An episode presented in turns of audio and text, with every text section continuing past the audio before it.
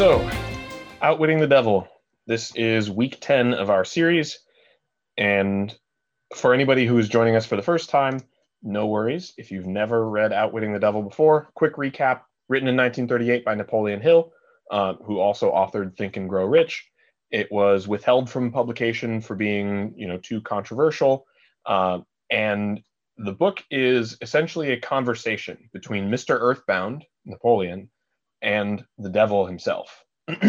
and people have interpreted this conversation many ways, but essentially the devil breaks down all of the ways in which he induces people to what he calls drifting.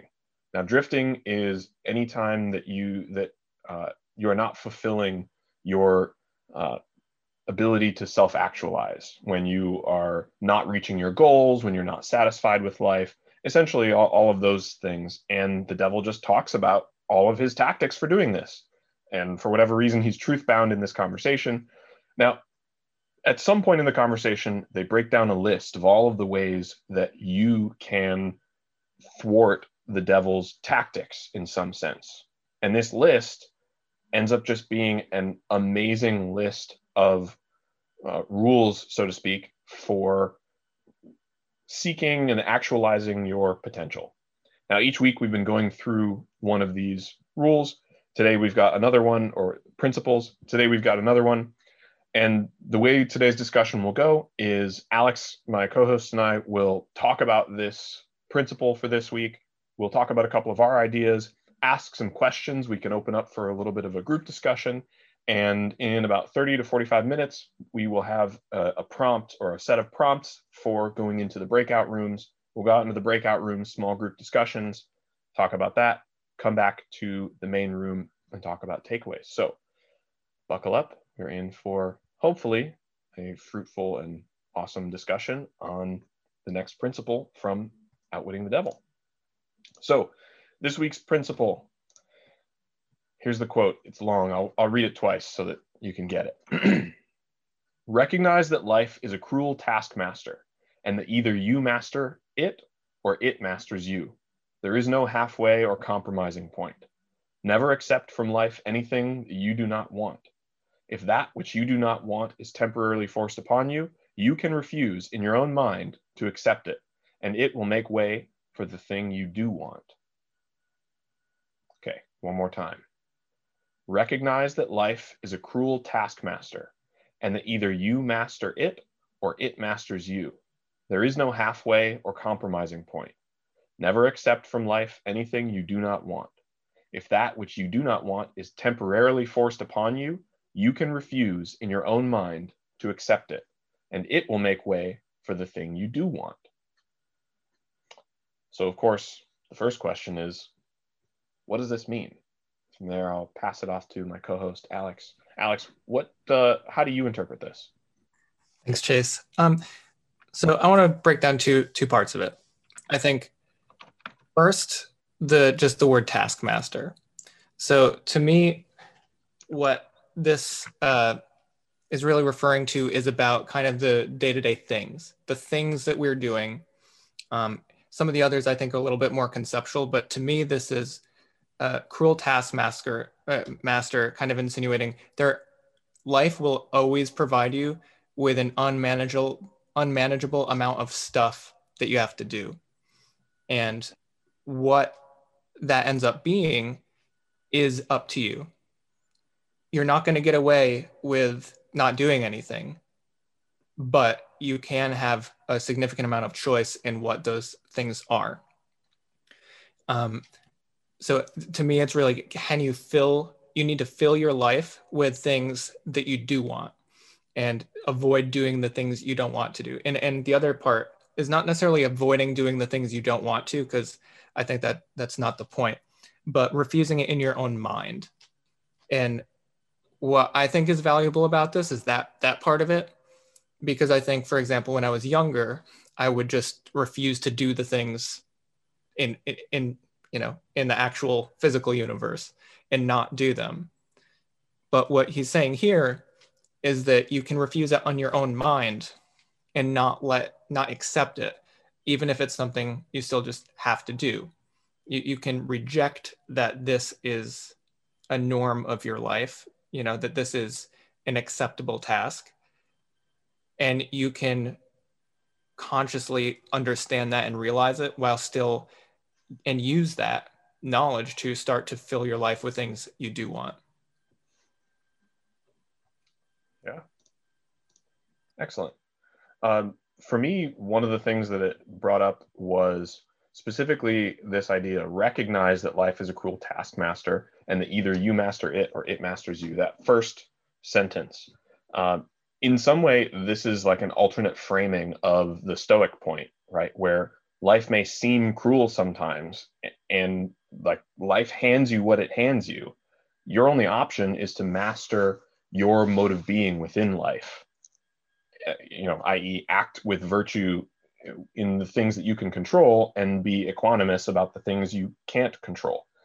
Now, it's interesting to me that, like, the thing that stuck out was that it said, never accept from life anything you do not want.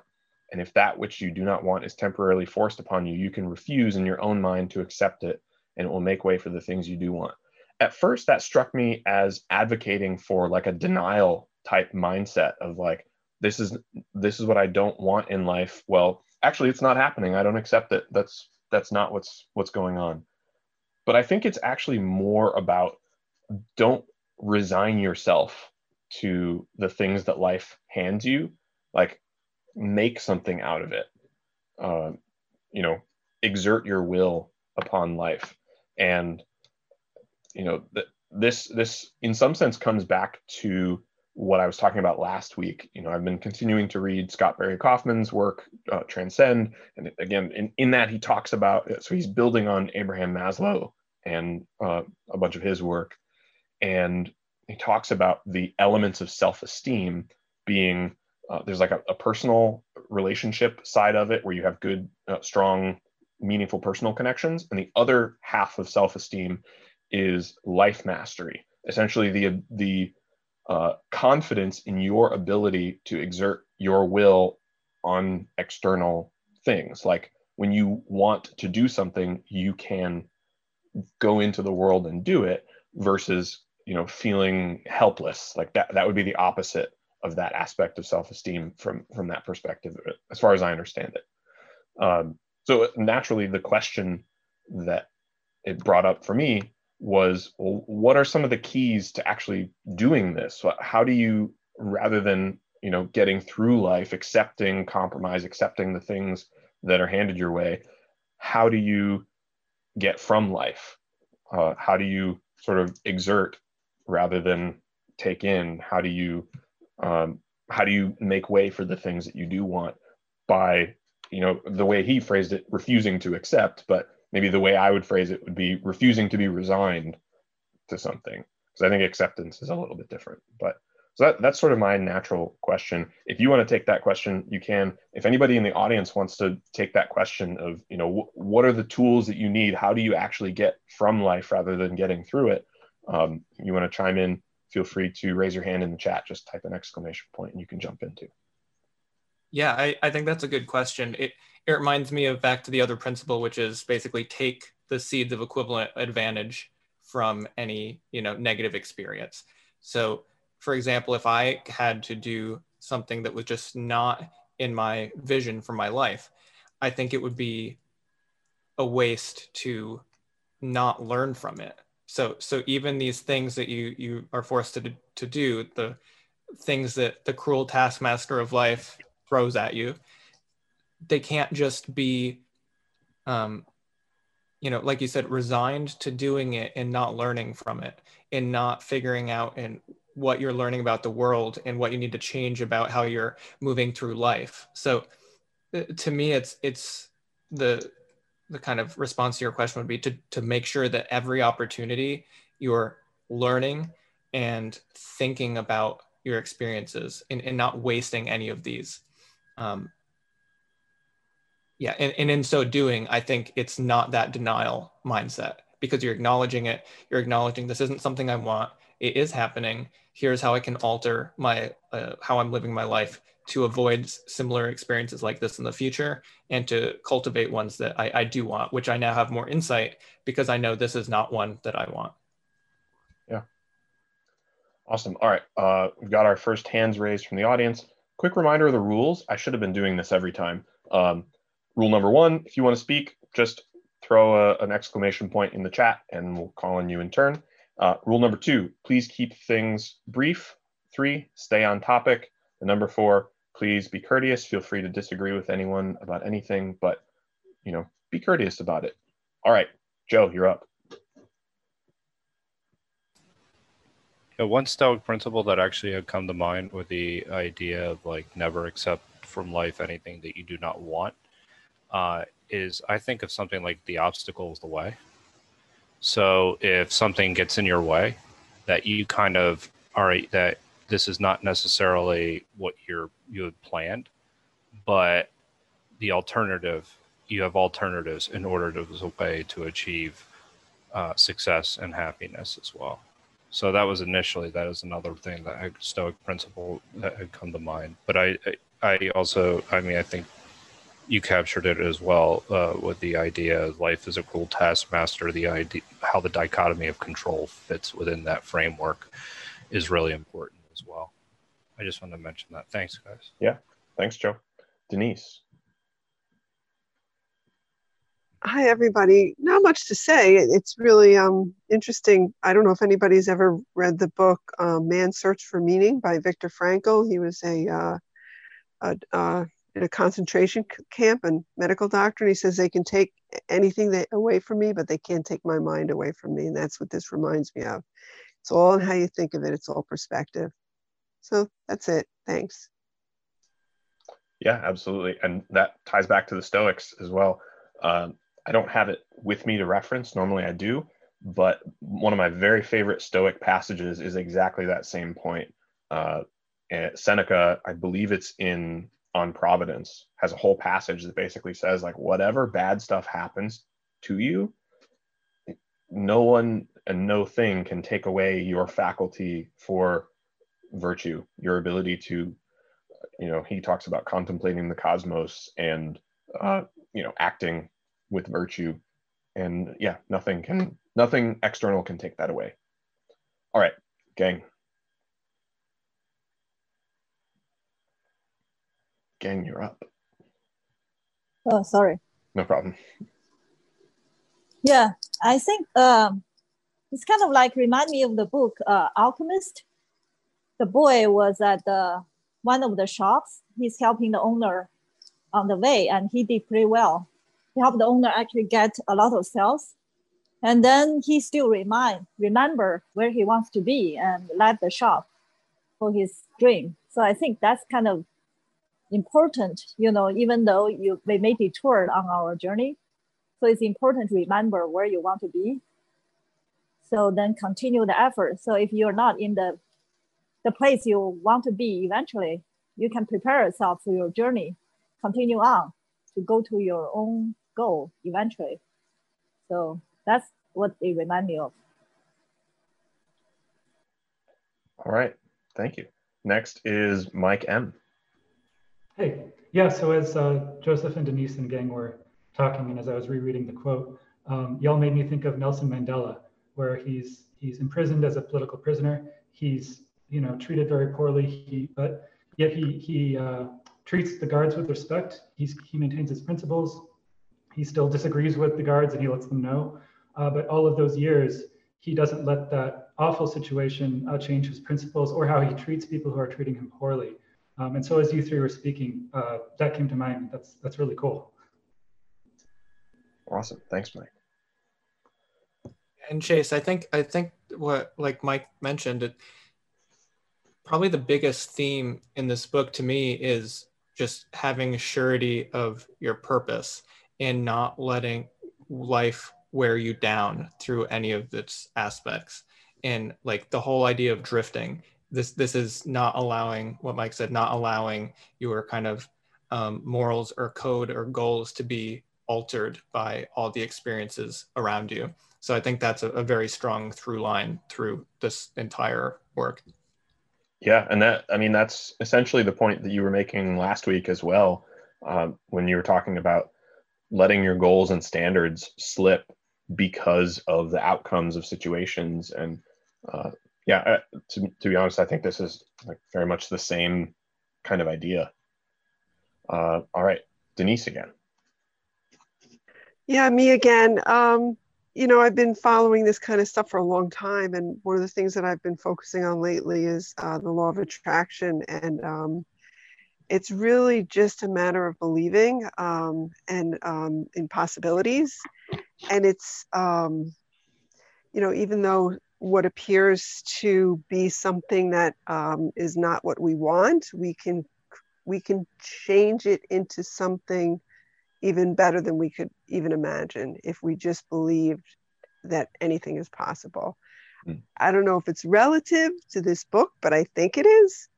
So, um, and I've applied it, and um, it's pretty interesting how things just happen.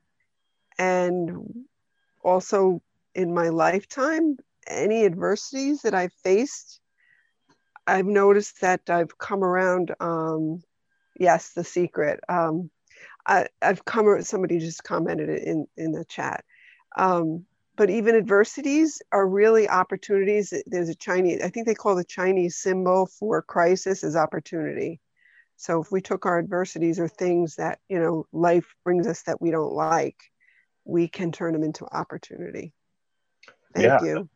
Yeah, that's awesome. That and that's actually one of the principles that um, from a couple of weeks ago extract from defeat the seed of equivalent advantage. That's my shortened version of it. Um, yeah, and uh, you know, I think the difference between something like outwitting the devil and uh, you know maybe law of attraction type of things is, and I'm I'm not that well versed, so I'm not speaking with much authority here, but uh, from my understanding, the difference is, uh, well, what's in common is the idea of changing your mindset, right? Where it actually matters to the outcomes of your life what your mindset is in any given situation. And what's going to get you to the end goal that you want is having a mindset that you actually can get to that end goal and having that as your definiteness of purpose. Um, and then what Napoleon Hill gives here is a bunch of essentially recipes for action within the context of having that mindset. So, uh, yeah, thank you. It's just a comment on that. Um, the, there's this book I I read and I'm rereading called Creative Calling, and a lot of what it talks about is kind of the innate ability of our species to problem solve and to be creative. And a lot of what he talks about is unlocking our ability to be creative, you know, combining two different things and creating a different outcome.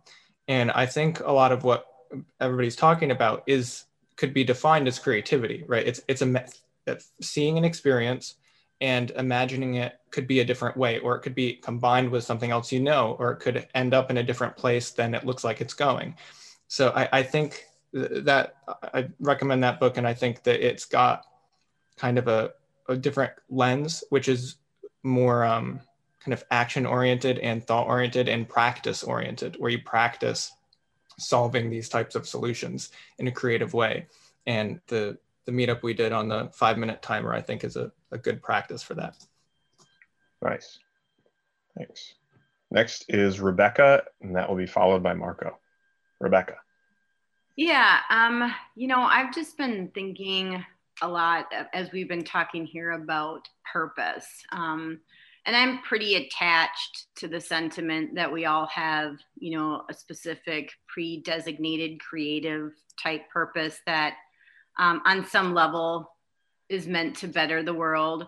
Um, but now I'm kind of challenging my thinking on that. And I'm wondering, you know, why is it that we attach or or have this need to have this specific purpose and um, you know that that seems to me some type of a destination orientation like once i arrive at my purpose well then i'll be happy and we're kind of going back and forth here talking about the journey along the way. Um, so i guess you know just conceptually i'm challenging my own thinking around this need to have a defined purpose. And is it really is that really the case or is it really just about enjoying the ride? Yeah. One of the things that i've been uh, looking into and thinking about and trying to understand lately is sort of the difference between what are termed peak experiences versus plateau experiences. So, uh, a peak experience, you know, if if your purpose, so to speak, in life is about your peak experiences, which are, are you know, for everybody, even if they happen, uh, when they happen, by definition, they're transitory, right? They don't last very long, and they're theoretically far between. Otherwise, they would be more of a plateau. Um, so for example if your if your dream and your purpose in life is to be on broadway and like the way you conceptualize that is opening night like that's what i live for is opening night on broadway right? That's my purpose in life. Well even if you're the best broadway star how many opening nights do you get in life? Let's just call it 20 right? 20 opening nights and how long does each one last well, from call to the time you go home, call it five hours, right? So you're talking about a hundred hours that make up the purpose and calling in your life. A hundred hours is not very long in the grand scheme of things. That's that's pretty small compared to the the length of your life. But again, take the Broadway star. If you are focused on meaningful plateau experiences, well then maybe your goal is something more like being mindful of how much you enjoy the process of being a creative performer. And from there you've got the audition stage the rehearsal stage the voice lessons the acting lessons the the opening nights the closing nights and every single night in between. And like that's that's more of a plateau of purpose that if that's what you're setting yourself up for to be fulfilled by is much more sustainable much more manageable and probably much more fulfilling in the end. That's my understanding of things. I'm no expert but uh, you know that's that's sort of what i take from that. So. that was very helpful. Thank you. Thank you rebecca. All right marco. Um yeah like i was i i read the chapter and um i I'm kind of like prone to like negative thinking and like ruminating and, and that's something I'm working on and I think this is like sort of this is this especially like helpful because like you know obviously negative thinking and you know like drifting and um, it's something you obviously you don't want it and it's just like a great like first step like out of that sort of rumination is just you know focusing on what you want and sort of like shifting that shifting the mindset. So yeah. Yes yes absolutely. I mean it, definiteness of purpose right? Like alex said that's the through line for this whole book definiteness of purpose. And yeah you're right marco. That's the way out of you know habitual rumination and negative thinking. Uh, that's that's what gets you there. That doesn't mean it's easy but yeah. Mike yeah, just combining what Mark was talking about with the uh, definite of purposeness with uh, what Rebecca was asking about, and then Chase, you replied to with uh, deciding what that purpose is. I do wonder if uh, the natural shifting of purpose is necessarily drifting. Uh, uh, for instance, your Broadway star, aspiring Broadway star, might become a parent, and then mm. all of a sudden that child is the purpose.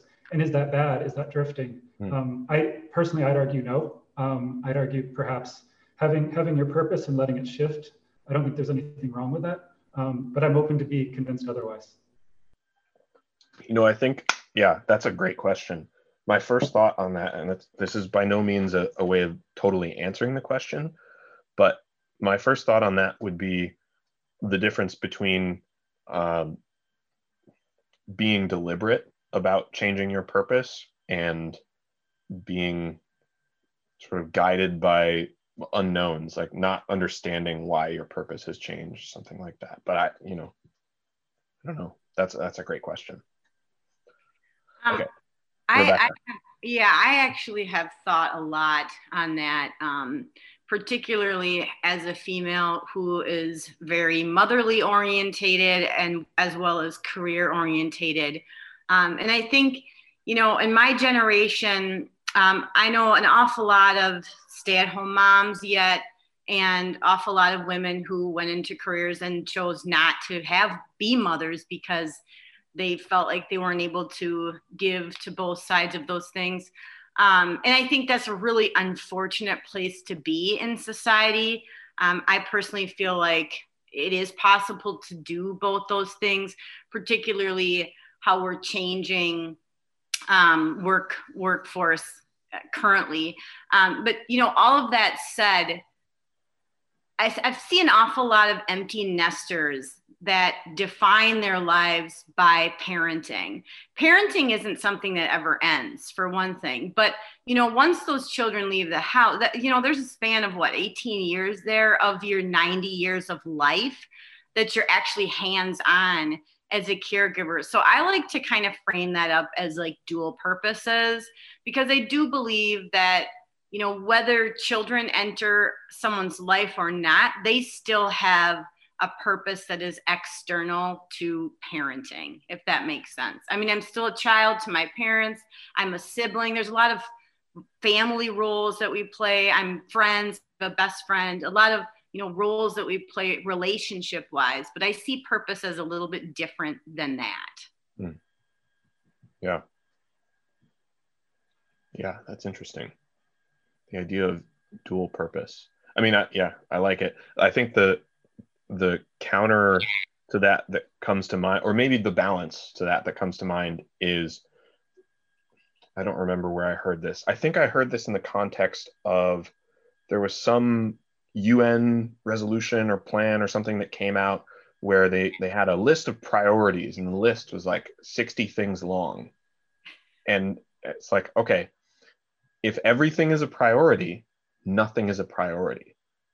So, on the one hand, dual purpose or multi purpose makes sense, but everything can't be your purpose. Uh, then nothing is. I don't know. I, maybe that doesn't translate, but there, there's something worth thinking about there. Um, but yeah, I, I mean, I, I agree. I think, yeah, I'll leave it at that. So there's one other point that I wanted to make uh, for discussion before we move into breakout rooms, and that's this idea of compromise going back to the specifically the, the quote, it says, There is no halfway or compromising point. And that's something that struck me as interesting. I've actually heard, uh, I've heard before this idea of taking compromise as sort of a negative thing. And it comes from, uh, I read the book Never Split the Difference by Chris Voss. He's a, a, a FBI, retired FBI negotiator. FBI, yeah, he's a retired FBI negotiator and runs a, a runs the Black Black Swan Group and wrote this book and gives lectures and he's an awesome guy. Like the book is amazing.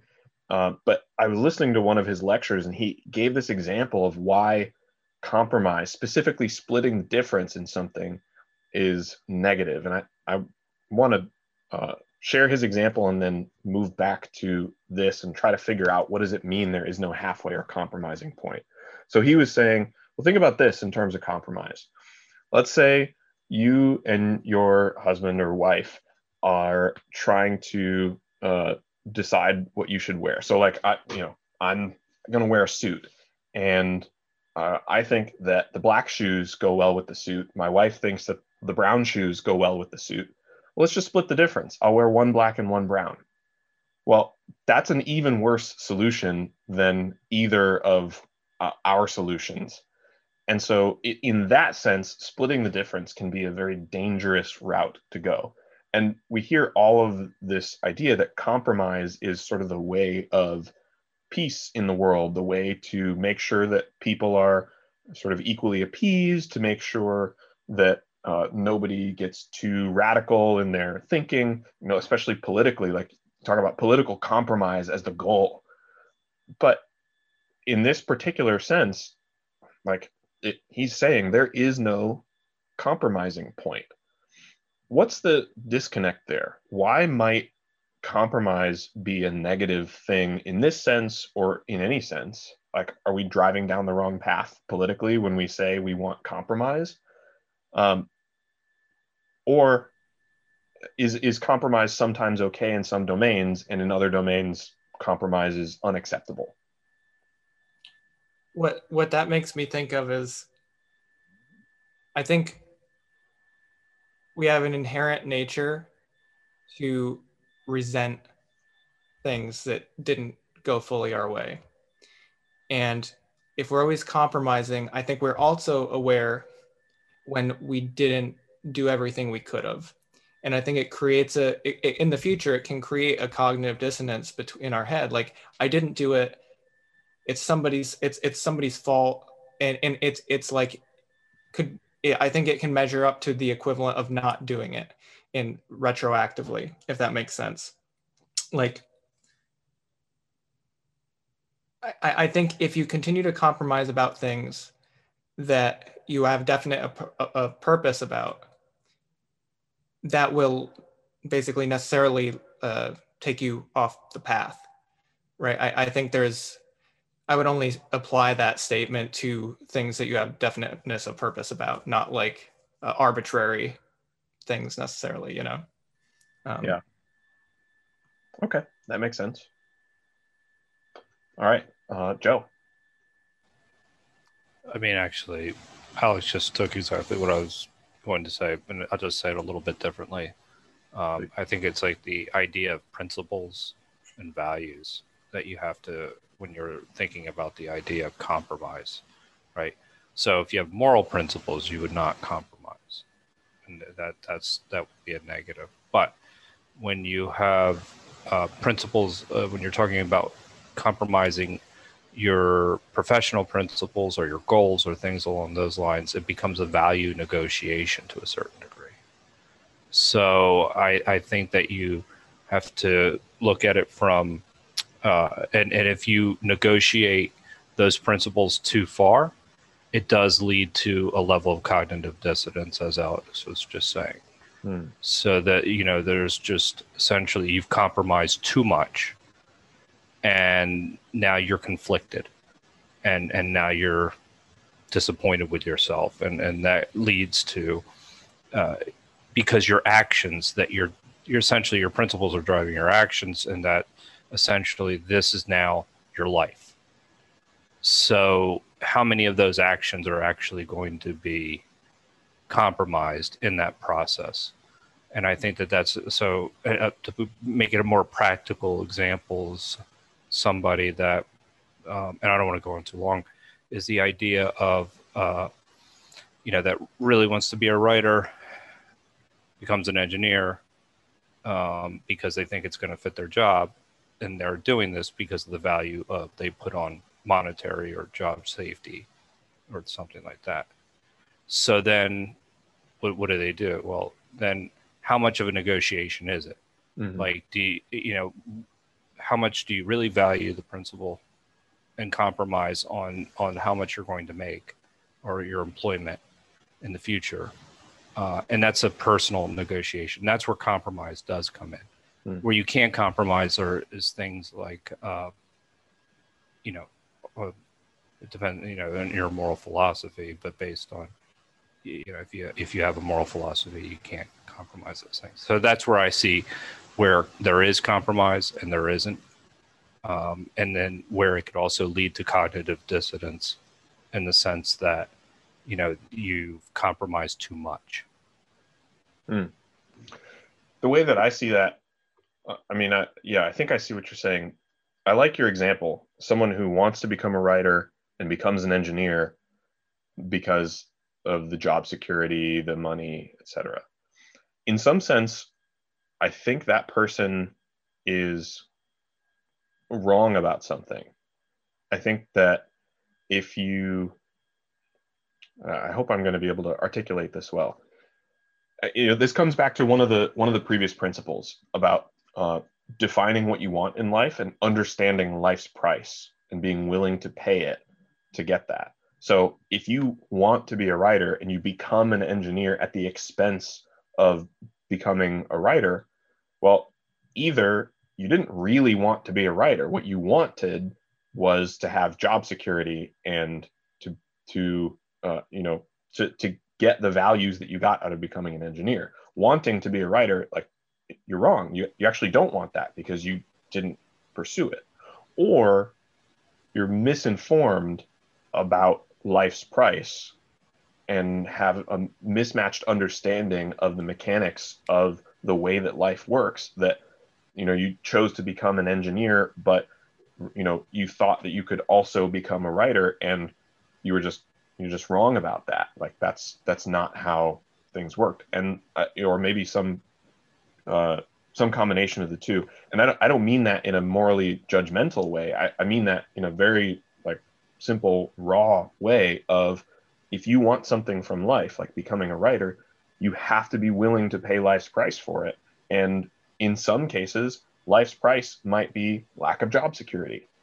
It might be more difficult to become a successful writer than to become uh, a successful engineer. I, I don't know. Whatever i'm not all that familiar with either of those fields but yeah can I add just one really quick Yeah. thing? Yeah, I mean the but this is where the devil comes in and compromises you with fear. And then that this is an important part because that fear then dictates who you are. Right. And so that you acquiesce to whatever society is versus what you actually are. So that that's that's a um that's the comp that's the negative side of compromise in that Yeah. Yeah that's that's very insightful okay thanks joe uh Shaf.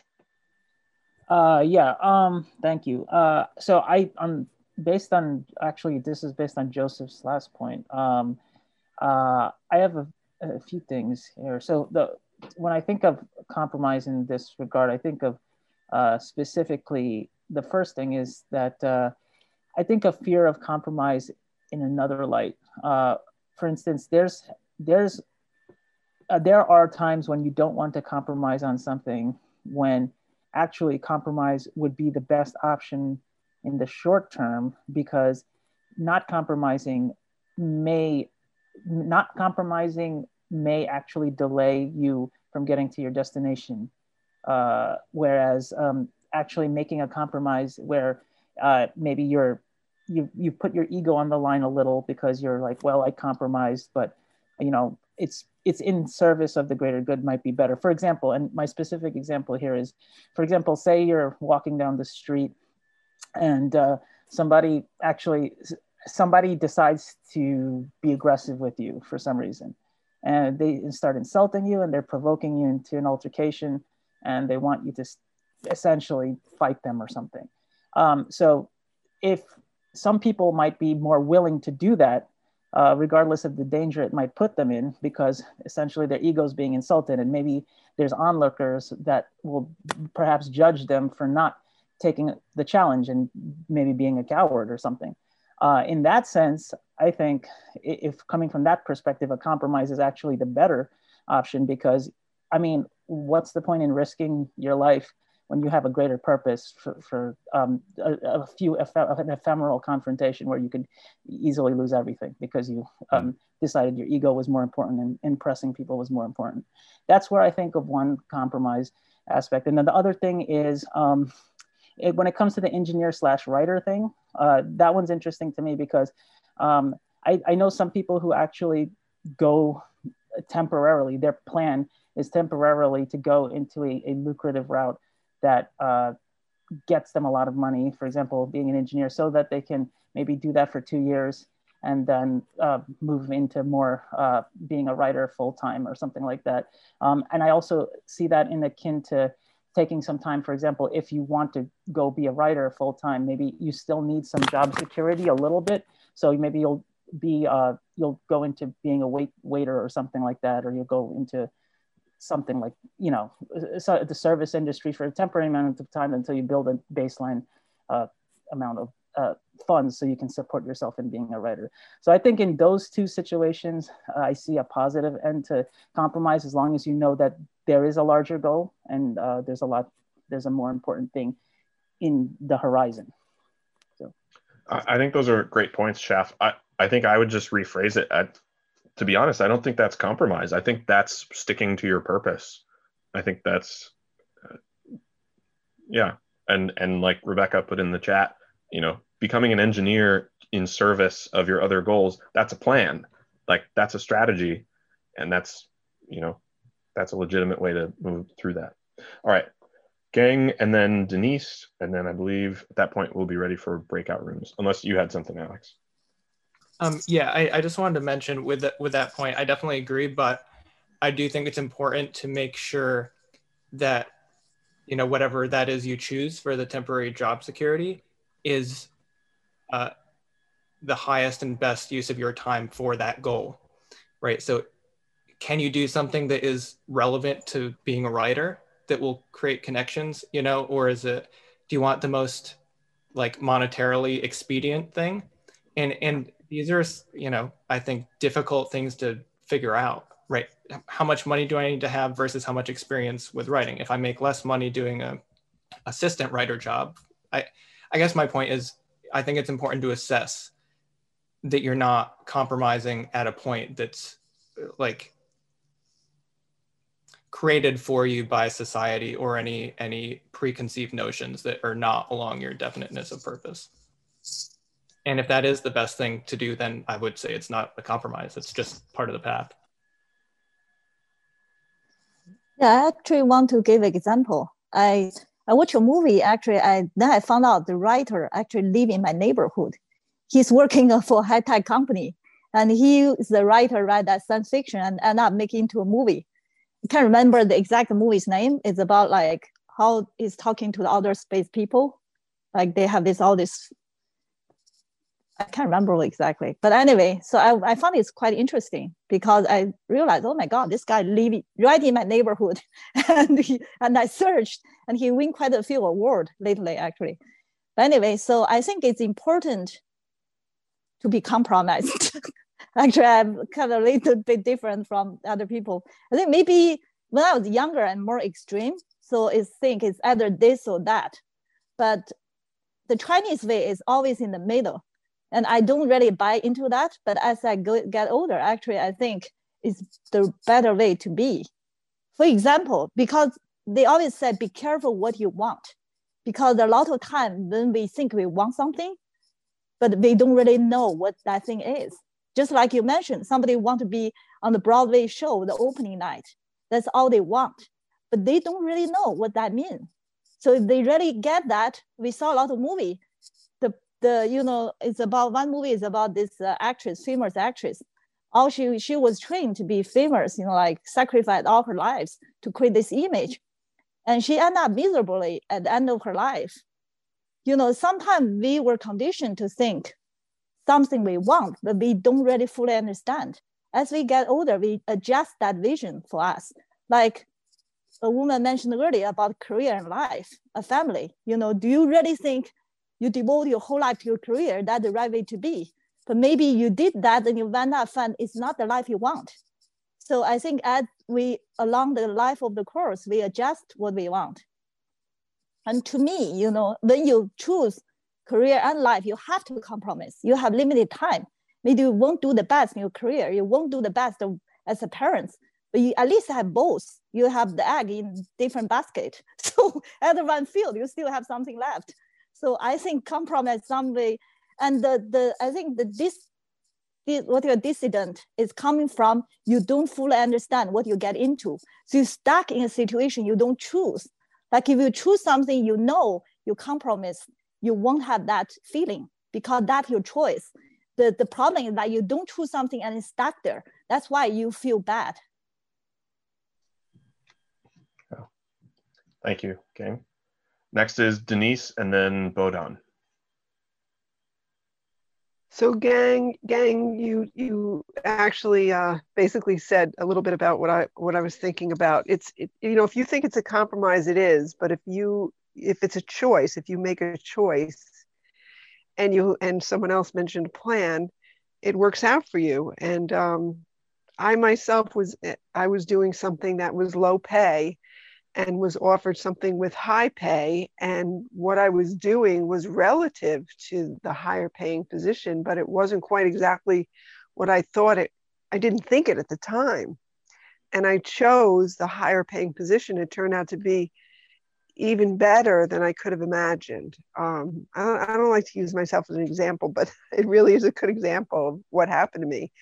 And I struggled with it. I really struggled with it, and I thought I was compromising. And as I came to terms with it and understood how it, it really helped me with my financial goals and my principles and my overall goals, it turned out to be even better than I expected.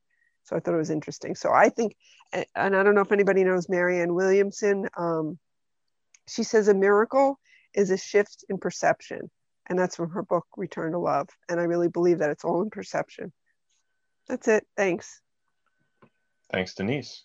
All right, Bodon.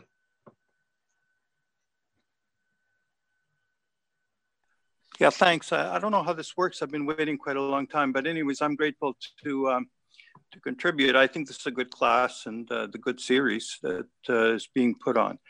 Um, there are, uh, I think the statement that was made initially is very polarizing and very aggressive. I think, um, like people have been saying, a compromise is necessary as a strategic retreat, and it's a momentary, uh, momentary uh, type of um, trade-off. You know, as long as you have your goal in mind and have a focused vision.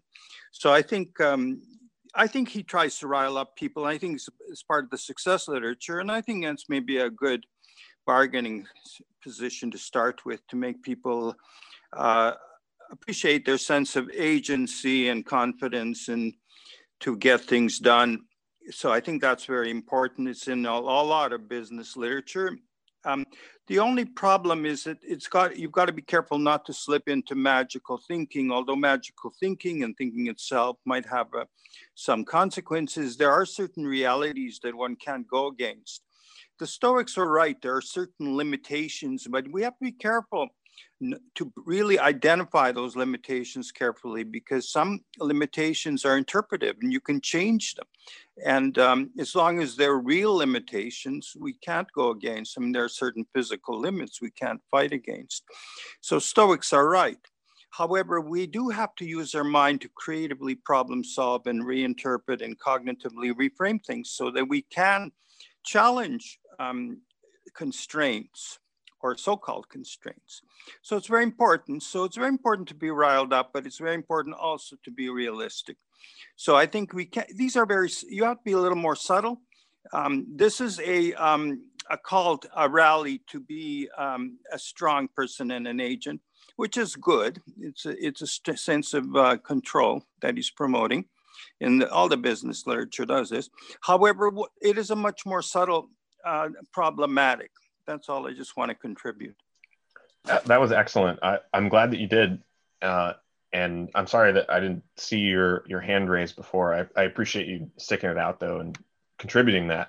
Uh, first of all, I want to say that in terms of what you're talking about with the understanding limitations and sort of being very precise with understanding you know what are real limitations and what are perceived limitations that are interpretive uh, your wording on that, I've been trying to articulate that idea for months at least, and that is the best that I've heard that worded. So thank you.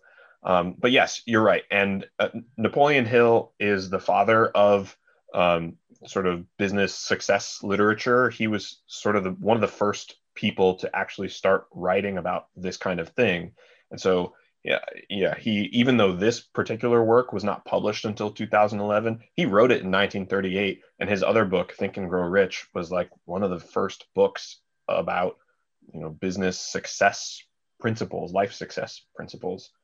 Um, and yeah again you're you're right. This is this is very much like a, a rallying cry toward the right mindset with i think with the idea that as you move along, you will sort of learn to see the subtleties in how you act within this. This is this is it's a it's a wake up in some sense. The whole book is a wake up that like hey, all of these things are happening. You're doing all this stuff automatically that's causing you to drift from where you could be and where you might want to be. Like wake up, act this way, change your mindset to this and then yeah, we'll sort out the the, the details uh, as you go. So yeah, thank you. All right, Alex, did you have any any Uh, last comments before we move to uh, breakout rooms. Yeah, just to, to comment on that, I I agree, and I think for me it's it's useful because I think it's important for me uh, to like push through and hit the actual wall, and not when I perceived. Mhm. Um, I do and smashed my head against it a few times to accept that and you know understand that as an actual limitation and not just one that was self-imposed. Cool. All right, folks. So for the breakout rooms, um, this is a loose prompt. However, uh, if you want to talk about what you got from this discussion or any of the ideas that are on your mind, you're welcome to. Um, so this is the the loose prompt before we go. First of all, start by writing down or articulating your top priority goal in life right now. Uh, if you have trouble picking a top priority, pick two, maybe three, um, and sort of think about it in terms of definiteness of purpose. And the questions are one, how might you be vulnerable to the urge to accept compromise on your goals? And number two, how might you bolster yourself against that? So, again, uh, what is your top priority goal? Think of it in terms of definiteness of purpose, you know? So, like a goal like, well, I won't get into examples. You can figure it out. Top priority goal. How might you be vulnerable to the urge to drift from that goal to compromise on it? And how might you bolster yourself against that? Fairly broad. Hopefully that sparks some good discussion. Thank you all for listening today. And Shrikant, take it away.